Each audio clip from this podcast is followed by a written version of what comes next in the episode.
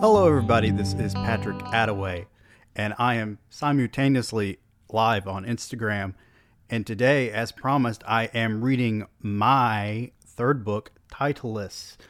Of course, the weird thing about Titleist is that all the poetry from it is not of its era, if you will. Every poem in Titleist was written around the same time that I wrote everything that was in my first book, Cornbread Poetry. Let me bring this. So the story about this book, Titleist, hey Steffi, is I published my first two books, Cornbread Poetry and then Disease of Ambition, and I had all of this poetry that was still unpublished that people had read before on this website called Digital Verse, and a friend of mine encouraged me to publish all of it into a book, and it took me about a day to put it all together. So here I am with a third fucking book, and this was back in 2018, I believe, and since then I've published other books, of course, but Titleist is interesting because it has a lot of poems that were already published online and then got taken down when Digital Verse got taken offline, but people had read these things and given me feedback on them, so they're pretty polished. But also,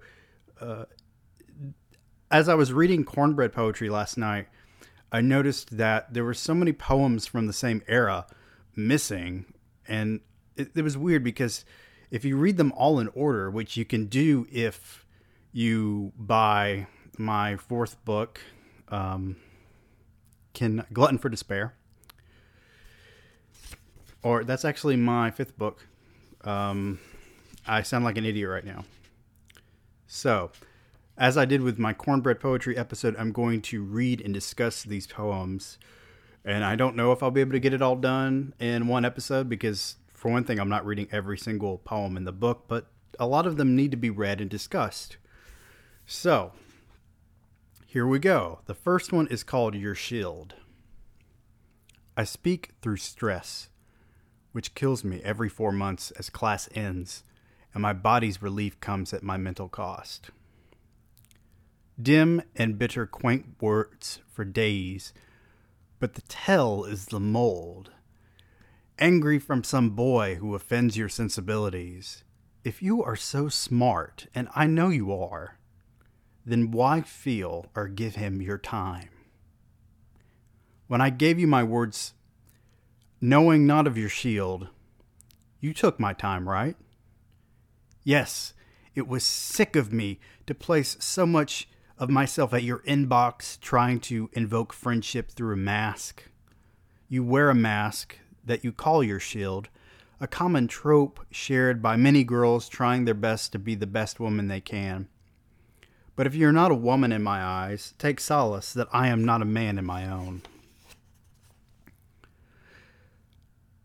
This next poem is called Never Read My Lies. Ear to the screen, I read everything you say.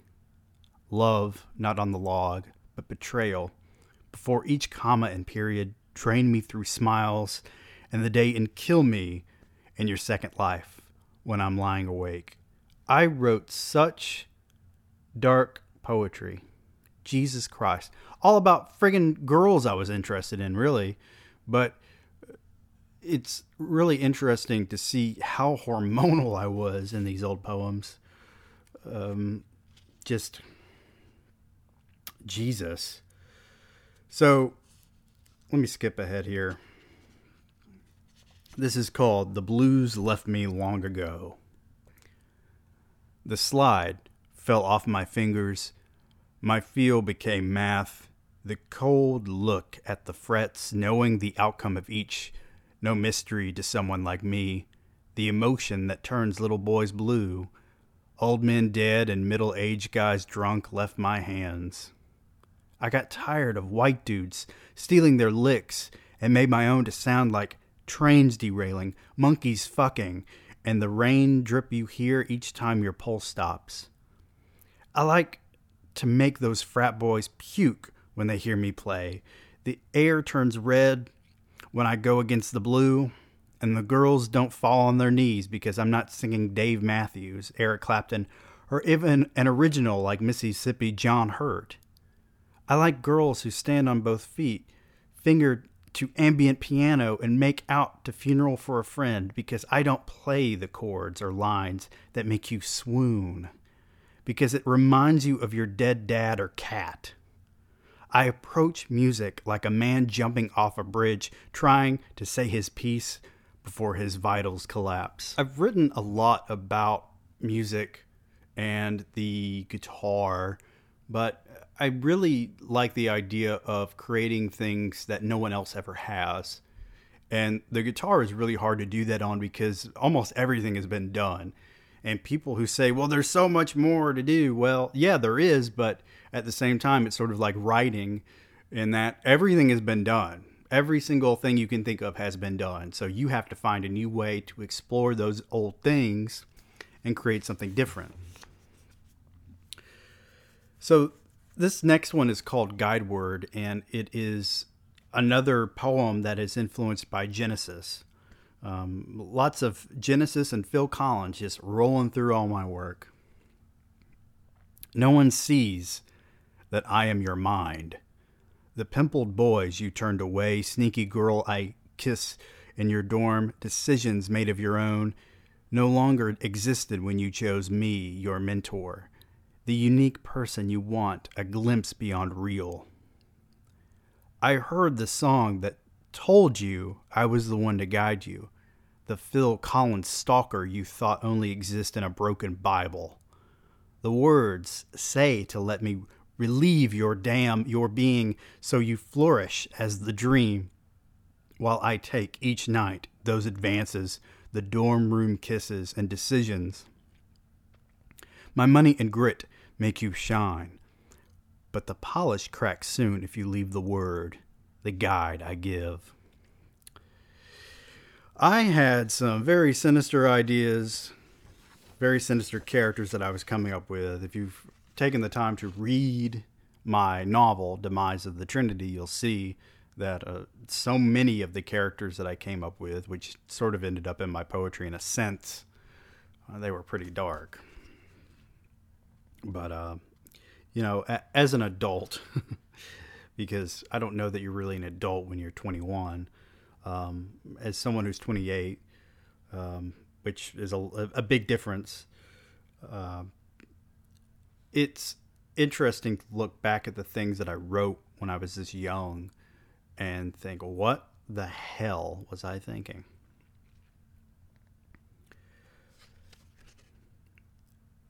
I have this poem in here that's called A Note. And it's not really a poem. It's more like a letter that I wrote to someone. But I decided to publish it in here. And I don't know what to tell you other than to read it. I don't know what my reaction is going to be, but here we go. I don't want to live as myself anymore.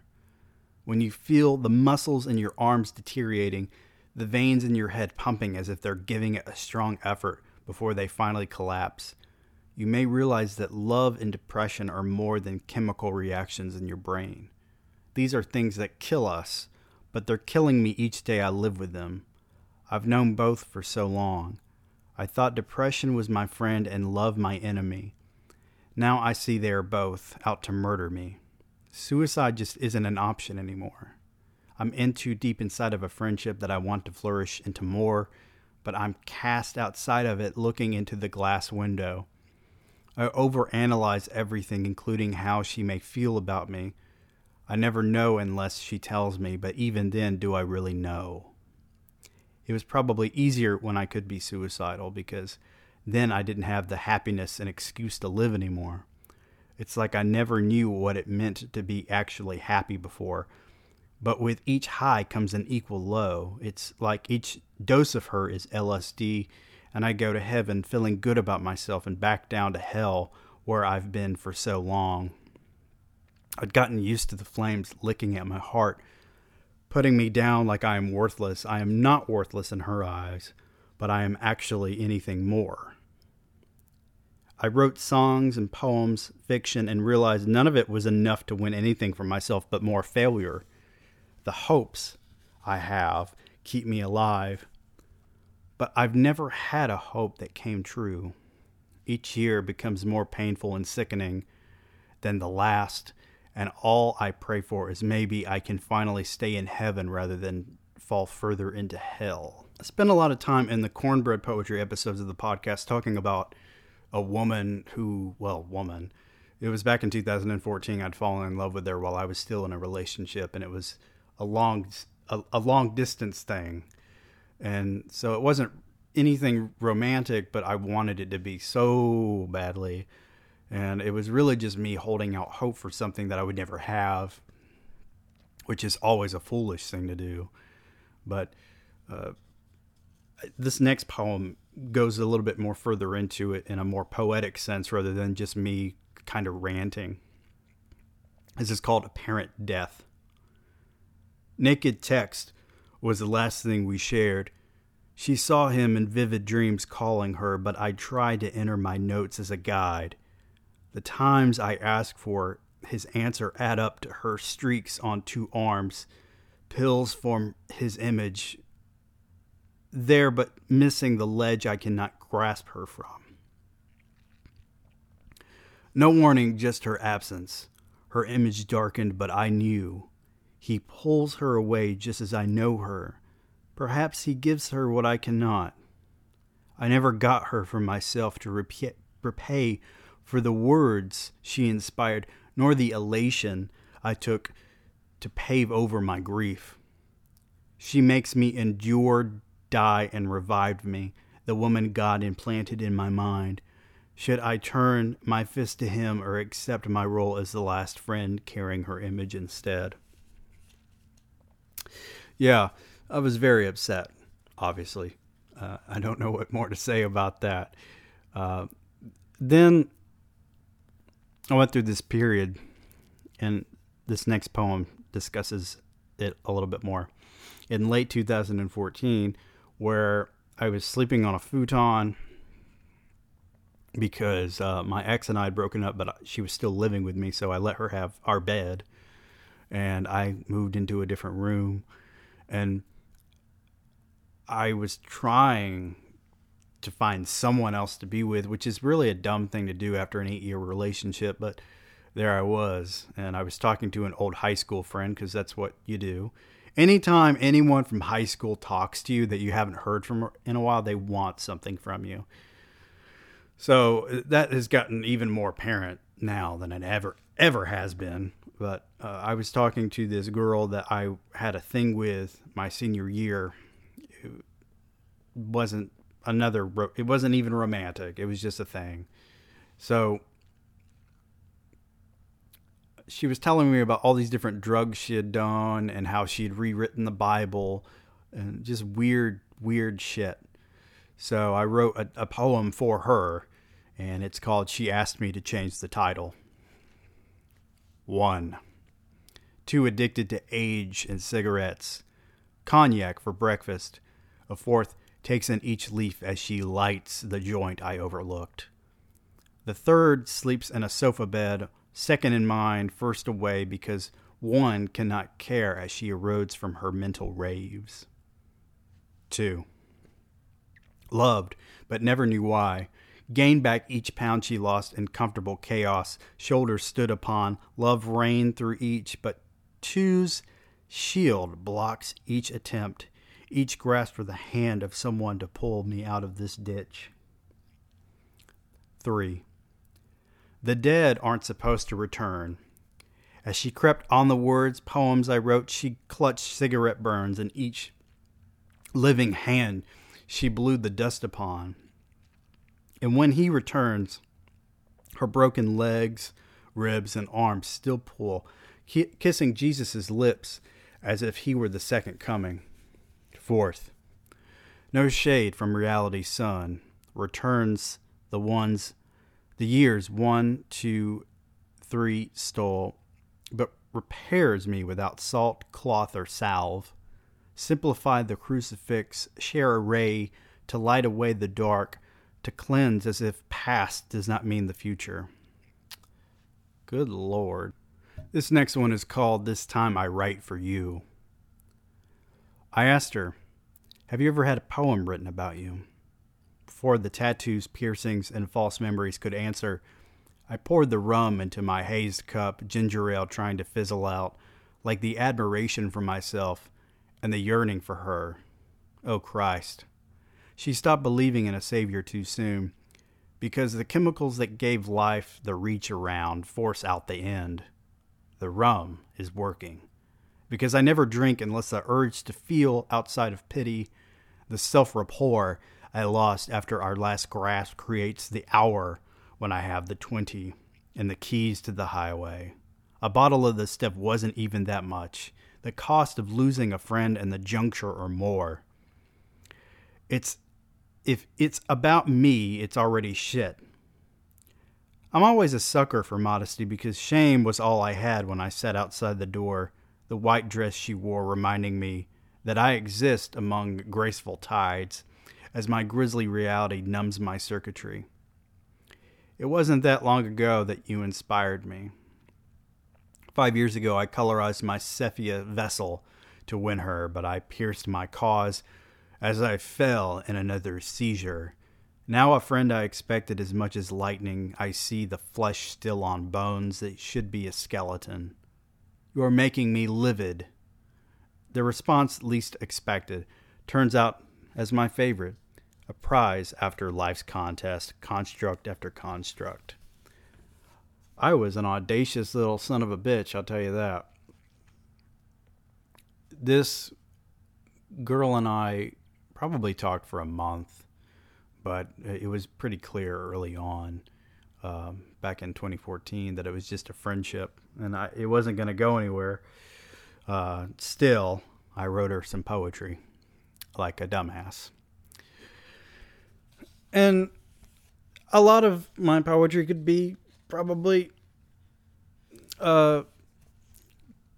summarized in, God, I was a dumbass. So I mentioned in the last episode that there was this girl that I was interested in. Well, we had a fling, and it was during Thanksgiving break of 2014. And I wrote her a poem called Rhyming for Lindsay that's in Cornbread Poetry. But I also wrote her another poem called Jumping the Red Rider, and I'll read that now. It's something to be mature, holding out to see fit the arms that may fold the right way around but keep a distance when the faith lives there. Don't say anything stupid. Breezy nods and smiles and talks about life, sex, and Morocco. A tense second where words grant time to stay within bounds. This could be it. 2 days and someone defies the wishes of what makes the ideal. Have this wave soaked in my sand before, or is it a new tide? But all I want is to tell you, to let it happen, forget the inhibition, and collapse with you. Yeah, if you're with someone and it's a long distance thing and you've just known each other for a few days, don't say you love each other. Just don't. It's dumb. So I'm glad that I didn't. Yeah, there are a couple of poems in here about a girl that I was also talking to from probably Russia. Her name was Jordana. I'm not going to read those.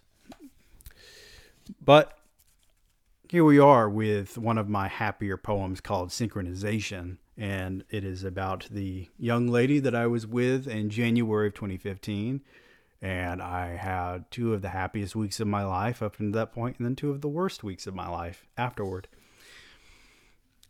Tasting my lips for a memory, the scent still all over me, yet I don't feel an ending. My mind harmonized to an old tune with a new rhythm, and each beat felt tighter in her pocket. A 5-year song I sang without an audience, and the words fit together in a 3-hour drive. Lost in the country without caring about the steel guitar or violin, finding the key. But in our two-step, I forgot about music and recited the phrases in our common spotlight. Swinging like bass and drums on wood chips under our refrain, leaving the stage to savor synchronization. Good Lord. A proven point, A Point Proven rather, is another poem about this girl, and a lot of people seem to like it, so I'll read it. Exit 8. The last road to your place. At least we share the clouds before we kiss goodbye. Walk opposite ways. A new hat warms the air I once kept to myself. Now we share the chill, the shivers outside your door. Before today, we lay for hours. This time, you made the domestic seem unusual and new. Inside each shop, your reactions, a memory within a moment. The tense times, sideways on the bed, we couldn't move from the staring. Your legs on the dash, tattoo a distraction, the speed no matter. Quick to my place, slow to yours. And no stopping in between. The empty seat reminds me through smiles are temporary. The road we drive on won't end yet. So she lived in Athens, Georgia. It took me about 3 hours, maybe 2.5 if I was speeding. But that caught up to me because I ended up getting a speeding ticket the first time she came over to my place. So I didn't make that mistake again because Barrow County, Georgia is a speed trap. But that day I'm talking about here, we went into Walmart and she had a bunch of people staring at her because she had piercings. She had her septum pierced. She had tattoos all over her. She had dyed hair. I think it was actually dyed black, but it was obviously not her natural hair color. And she was wearing my Aussie shirt. Thank you, Steffi. She was wearing my Aussie shirt and she was also wearing a jean jacket. And she made me go to a pet store and hold a snake, which I'd never done before. So it was like she was trying to make memories with me. But anyway, I left a lot of my drinking poems out of Cornbread Poetry for some reason. So I'll read one of them here. This is called Four Drinks and Counting. Intolerance. Yeah, it's a big word. When I drink, after one, I'm walking like W.C. Fields on a sober binge. I get sick as if Jesus lives in my stomach and punishes me for feeling like a human and wanting to stop. Imagine me with 4 drinks, 4 shots of cherry vodka, and 4 diet ginger ales, and 1 glass tall enough to pour without overflowing. Yes, this is when I'll write my epic, the long poem that bores you and 2 people may read, but when I die, some pretentious college professors might like it enough to assign it in a class. They'll overanalyze my words instead of taking me as face value. But I have no value. Tomorrow, I'm going to be sick. Already, I want number 5. And as my voice reads each word I type aloud, my tongue slurs when I feel in my right mind. But I started drinking because I wasn't. All I wanted to know is if she still wanted me. Take your space, take your time. Let me find a distraction, but don't make me wait to hear you say it again. The alcohol just numbs my flesh. I don't feel the need to reach for the noose. And I've already written so many suicide poems. Each cry for help is either ignored or applauded like a trapeze artist. Between hell and her. And while I like to touch her cheeks that my hand overshadows, kiss her to feel the way I did when I held her the first time and told her I'd waited years to do this. This time I thought I'd find the perfect psycho to obsess over in a mutual wave of us in Satan's ocean. Now I think I'm just going to drown in this bottle of Russian potatoes and wash up on hell's shore. It's just like me to feel this. You've read the others. I write them like flowers on Valentine's because a code of words is sex in the shower, tears for your mother, an aged violin singing redemption, and waking up next to someone when it's too cold to get out of bed. And no matter the song Willie Nelson or Alison Krauss play, I'm still tipsy on her last messages. I'm still trying to keep her. I'm still hesitating before I jump. And she hasn't said it was over. She hasn't said stop. She says she can wait, but when I wait until death Will she have open arms for the soul I gave her? So you're getting the idea of what this relationship was like. Very unhealthy on my end. This is called Away from Athens. Impure, pale, Asian fighting European skin in green and yellow sheets under a black and white quilt, and shaven above, twitching, painted crimson, a borrowed emblem covers pierced silver. Each image in quote, stained in ink, a unique memory in the needle marks. Creature under innocence on right, letters to remember on left. Against the flannel murder of crows, the crescent moon, the perfect design to win the breath and wails from the second one. Euro-American bastardization, brown, blonde, and red grow over intentional pale.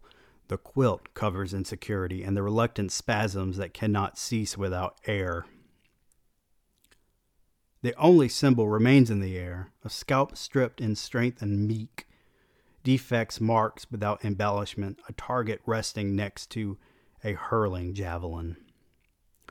Diminished Mia Wallace, closing against effortless and cropped tread, moan and ache as sodden graze inhales the virgin leather, the impure and bastard meat. One coin of silver, bone, and flame as each side dissolves and finally cross in a crucifixion of inhibitions, shames, and dread. I need a drink of water after reading that because, good Lord. This last poem. I guess I need to address what the hell I was saying in this last poem, Away from Athens. I remember writing some of it probably on my phone, but I had bought this girl some things in a local bookstore, and I think I ended up mailing them to her because we didn't see each other again, along with her other things that she'd left at my house. But I bought her a case of her favorite soda because I thought she was going to come back over. She liked Tab, which is pretty disgusting, but it was her favorite soda. So I bought her a bunch of Tab, and I also bought her a bunch of dark chocolate, which I ended up giving to my mother. That's pretty fucking sad. Remembering you in vain. You put the gun in my hand, placed the barrel on my temple, and smoked a bong to forget how you once wanted me. How did I go from having you as a friend and partner to playing one-man Russian roulette? After I lose sleep for months as I remember the times you kissed my head while I lay on your shoulder, said you wanted to marry me and move to Oregon, promised me you'd always love and never judge me, and then how your apathy turned against me. And I am alone in the bed that was supposed to be yours. Am I supposed to pull the trigger, let the copper end my depression and fantasies? Giving a man hope in his nightmare and forcing him awake is more cruel than shooting him yourself. But you want no part of the continued death of my will, despite your participation. I can't hate you so soon after attempting to sell my soul to keep you, and how you said you had accepted and cherished it. How quickly you changed from my equal to falling beneath my affection. You once clamored to have. Each time I tried to pull you back up, you pushed me further above you. If this makes me see God, you are too dear to be Satan. So I name you as Judas when I meet Peter and climb the gates. But I am stuck in hell after putting the pistol on package I made. Sending your things back through the mail like we'll never meet again despite being so close to never ending. I still see you by my side, but feel the chain struck against my back when I realize I remember you in vain. It's a great place to stop. Don't know that I want to do the rest of the poems in here. For another episode, because good Lord, there's a reason why I didn't put all this stuff in Cornbread Poetry. It's friggin' dark. I mean, just ridiculous. I'm looking through here, and most of this stuff is just so sad. I don't want to read that. But if you want to read it, go buy the damn thing. It's 99 cents on Amazon. Man, my wife's on the cover, by the way. None of the poems in here are about her, but she's on the cover. So, as always, this has been Patrick Attaway. Thank you for listening. Bye.